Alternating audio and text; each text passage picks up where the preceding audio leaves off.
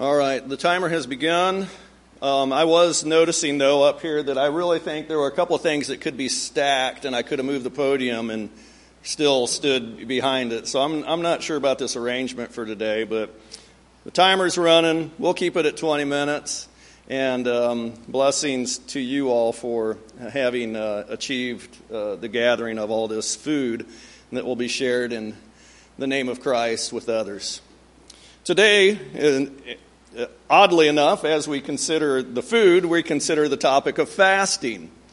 So we have talked about the idea of what it means in the Bible for what meditation was, and that was primarily a concept we looked at from the Old Old Testament and that Old Covenant, and I allowed you to kind of think, you know, how do you want to apply this to yourself? And I'm encouraging you to, to memorize God's Word, have His words on your mouth, actually speaking his words, thinking about his words. That way, that his words are in your mind and on your heart daily. And if we can do that, if we can meditate upon God's word when we're coming and going and here and there, when we lie down, when we get up, if we can meditate on God's word like that, it will lead us into prayer. We will have good things to pray for. And we will know what we actually should be praying for. What things are truly worthy of our prayers.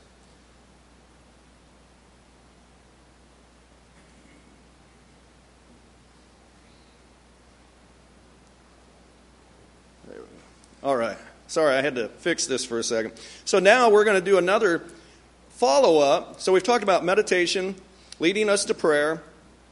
And there's another thing connected with prayer in the scripture, especially if you go through the, the Gospels and uh, prayer and fasting. Usually it's read as fasting and prayer. And fasting is a topic we usually don't talk too much about. Fasting is something that we're really not programmed to do or that we discuss, at least amongst our group here. Um, in many of the churches that I've been to in the past, we just, uh, it doesn't get mentioned a lot. So I want to ask today do you fast? And then the real question is should you? Does Scripture invite you into fasting as a part of meditation, fasting, and prayer? All right, so first of all, I want to go to the New Testament. There's an interesting concept as we start to figure out what biblical fasting is all about. We go to its use in Acts 27 9. And it says here, and this is in relationship to Paul's journeys and traveling through that ocean on his way to Rome. It says, And because of considerable time had, had passed, and the voyage was now dangerous, because even the fast was already over. Paul strongly recommended, don't do this. Okay, so because the fast, the fast was already over. This is an obvious indication that, hey, there's a, an issue with weather because the fast is already gone. This is a particular point in time that has come and gone, and so we need to be careful about what we do. Winter is come upon us. And this is accepted and this is accurate. The fast is referring to the Day of Atonement. So, some commentary from the preacher's homiletic commentary. Uh, it says sailing meant further prosecution of the voyage. The, the fast signified the great day of atonement. And that's from Leviticus 16. We're going to turn there in a second. And also, it's discussed in Leviticus 23. And uh, Josephus had some information about the Day of Atonement, too. And then it says, which the Jews celebrated on the 10th uh, Tisri, um, in other words, about the beginning of October, after which season, according to Philo, no prudent man thought of putting out to sea. So, hey, when the fast comes, once the Day of Atonement comes, everybody stays off the Mediterranean Sea. Well, except for Paul and his voyage, they went ahead and, and went a little bit farther, but they got into some real trouble. So, anyhow, the fast in the New Testament, the fast is referring to the Day of Atonement. The Day of Atonement. So obviously, the Day of Atonement talks about fasting. So let's turn there to Leviticus 16 and, and see what it says about fasting. And my phone goes to sleep, so now I, don't, I didn't even think about that. I'm going to be running blind here on the time. I'm going to have to be very careful today. Leviticus 16, verses 29 through 31. It says, This shall be a permanent statute for you. In the seventh month, on the tenth day of the month, you shall humble your souls and not do any work, whether the native or the alien who sojourns among you, for it is on this day that atonement shall be made for you to cleanse you. You will be clean from all your sins before the Lord. It is, a, it is to be a Sabbath of solemn rest for you, that you may humble your souls. It is a permanent statute. And you might ask yourself, wait a second. Okay, there's got to be other passages about this Day of Atonement because this doesn't mention what we're interested in, right? Did you hear me at all? Did these words mention at all a fast? Were, we, were they told to fast? Well, if you want to go to those other passages about the Day of Atonement that are mentioned, you'll look there and you'll search too, and it doesn't specify a fast. But let's consider a phrase here. It says, This shall be a permanent statue. Back to verse 29. Permanent statue, seventh month, tenth day, you shall humble your souls. You shall humble your souls. A couple verses later, it says it again. It, it, is, it is to be a Sabbath of solemn rest for you, that you may humble your souls. That you may humble your souls. So it's kind of a, you know, we look at humbling ourselves. We humble ourselves before God. We lower ourselves. We kind of know our place. That's why we bow our heads when we pray. We are humbling ourselves, lowering ourselves before the one who is higher than us, acknowledging him as greater. So that makes sense. But there's a little bit more to this idea of humbling your souls. The word humble there is from a Hebrew word that has the uh, consonants and H in it. I don't know much about it other than this definition, and it says, Be wretched. This is a definition of humble that's used in that passage. To be wretched, emaciated, cringe, crouch, hunched up, wretched, suffering, bend, submit to, oppress, humiliate, to do violence. So we can see a little bit of why humiliate is used there. But you can also see why the ESV makes a great translation. I think they make a great choice in their translation, and they translate it, instead of humble your soul, they translate it afflict your soul. The idea of affliction, it's putting yourself in difficulty. And so we go back and we look at this passage, and when it says, on the seventh day, or the tenth day of the month, you shall afflict your souls. That's the idea of humbling here. And maybe other translations have other things that kind of point to this too. But you shall afflict your souls. How would you afflict your soul? Well, one way to afflict your soul for a day is to not eat. That's the way you afflict your life. Don't eat. Don't work. Hey, that sounds like an, the easy part of it. That sounds like not affliction. That's a good thing. But if you're not eating when you're not working, there's still some affliction going on there, that's for sure. So it says that twice. Twice It is to be a Sabbath of solemn rest for you, that you may humble your souls. In other words, you shall afflict your souls. It's a permanent statute for under the law of Moses. All right, so a verse that kind of goes along with this and helps us to understand this completely is in Psalm 35. So you can compare this verse, confer with it. And it says in Psalm 35, the writer says, But as for me, when they were sick, talking about these people who were his friends, not his friends, when they were sick, my clothing was sackcloth. So that was his response to their sickness. He was going to mourn with them. They were sick and hurting, he was going to acknowledge their sickness. He, and then he says, I humbled my soul with fasting and my prayer kept returning to my bosom. So you notice here is this idea of when the New American Standard says, I humbled my soul with fasting, we know that we could also translate that, and what we probably should be thinking about is that I afflicted my soul with fasting. So, one way to afflict your soul, to afflict your life, is with fasting. And notice in connection with this, there's a reason to be fasting. There is a problem. There is an issue. There is something wrong that needed to be prayed about. And so it, he acknowledges that he was praying, but that prayer kept returning to him. Uh, in my mind, I'm really curious about that, but in my mind, I think it means that his prayer wasn't working. And it was because of the problem with the friends, not because of a problem with him. So he says, My prayer, he was afflicting his soul with fasting so that he could pray to God. So afflict your soul with fasting and pray to God. Something's wrong. Something that is so wrong that it's worthy of you saying, Hey, I've got to do something. God needs to do something about this. I'm going to address Him in prayer, and it's such a degree that I'm going to put aside physical things and enter into prayer. I'm going to fast and pray. All right, so if things are bad spiritually, and these are my words, this is my just looking at these two passages from Leviticus 16 about the Day of Atonement, and thinking about that passage from Psalm 35, just going there and saying, all right, so what's the basic thing that we can learn about fasting or about afflicting our souls with fasting? And I think it's this if things are bad spiritually, if something's wrong, Fasting makes the physical body reflect that truth. So something is wrong spiritually. So, you know, everything shouldn't be right with my body. I've got, there's something wrong spiritually and in my mind, something wrong in the spiritual realm, so I'm going to make something wrong with my body too.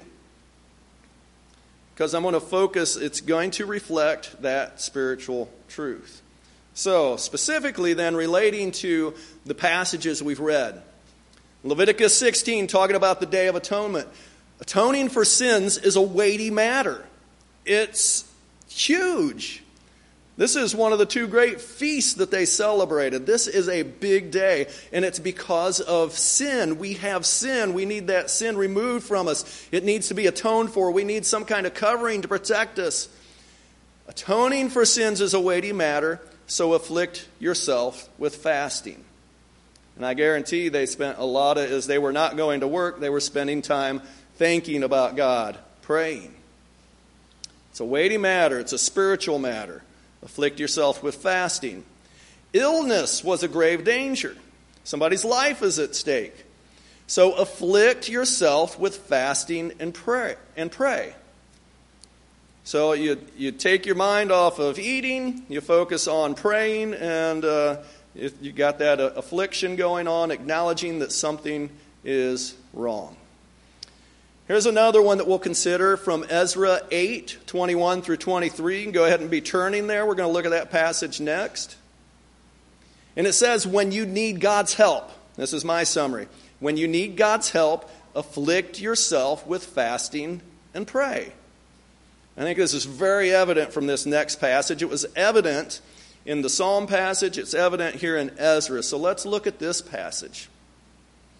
Then I proclaimed a fast there at the river of Ahava, that we might humble ourselves, that we might afflict ourselves, is the word that's used there.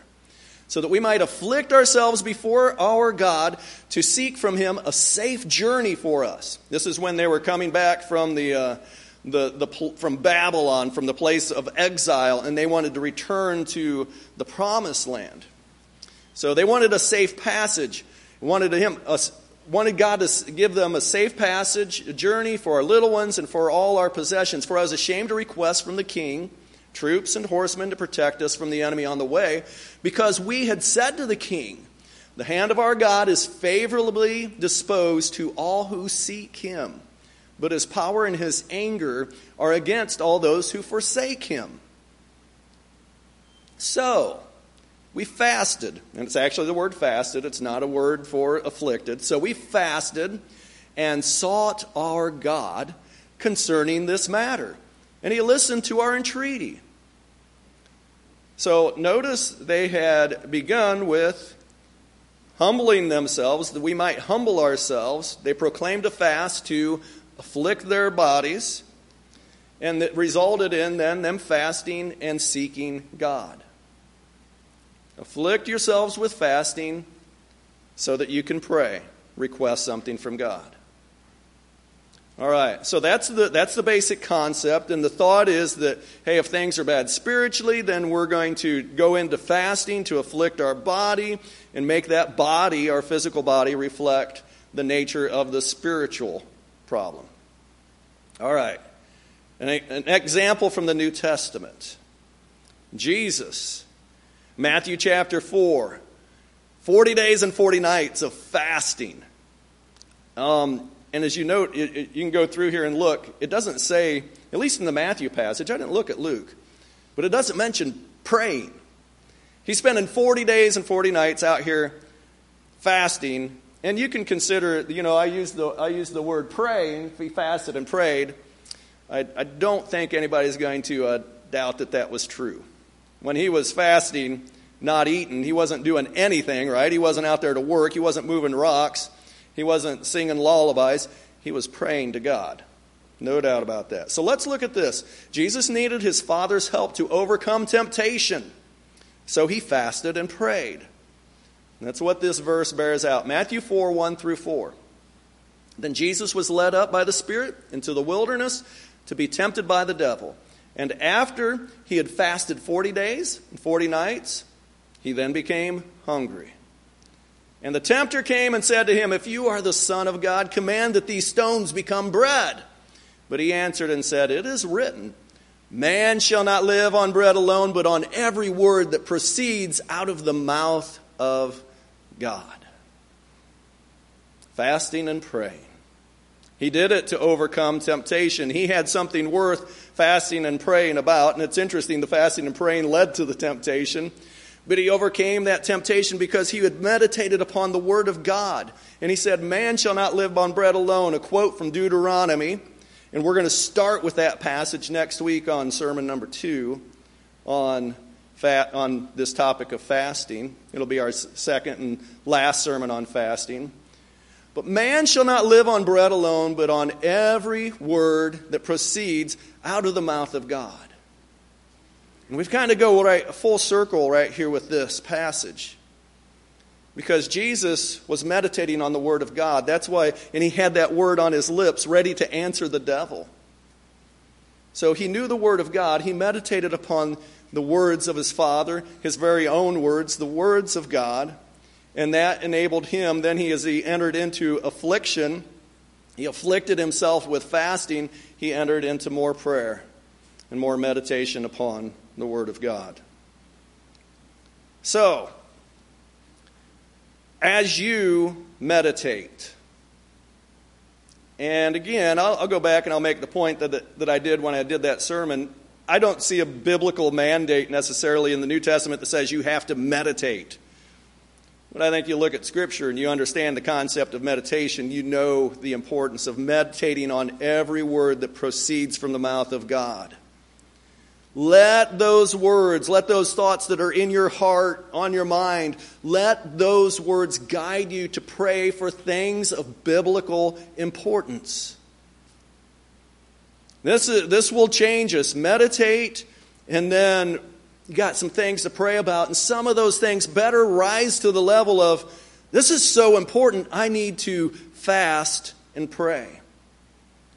Now, I'd encourage you too, as you think about this, um, you know, maybe if you're younger, you can fast a little longer, but um, if you don't have any physical health, if you don't have any health issues, you might be able to fast longer. But I think every one of us probably, unless we have diabetes, you can probably skip one meal and be dedicated to fasting and praying about something. Afflict yourself for a moment, for a time, and not eat and focus on prayer.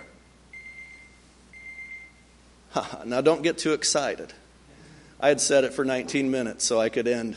One minute left. Pray for those things that are important. And I want to ask you what things are so important that you are compelled to afflict yourself with fasting and make your request to God in prayer. You know the Word of God, you know what's important. Turn to Him in prayer as you're fasting and putting His word and His issues, things that matter to Him above all else, even a meal. That is how we should be looking at our lives this week. I encourage you to do that. And if you're not a Christian, I encourage you to think about this. Getting your life right with God is more important than your next meal. If you haven't given your life to Christ, you haven't become a follower of Jesus by being immersed to wash away your sins, I, would suggest you skip your next meal and be thoughtful about it and pray about it. Talk to God a little bit and decide if He's calling you to get your life right with Him. And I encourage you, be a follower of Jesus by being immersed to wash away your sins. Next week, we will continue with fasting but right now, at this moment, we're going to get our minds, our hearts right, ready for a very, very, the most important meal we will ever partake the Lord's Supper.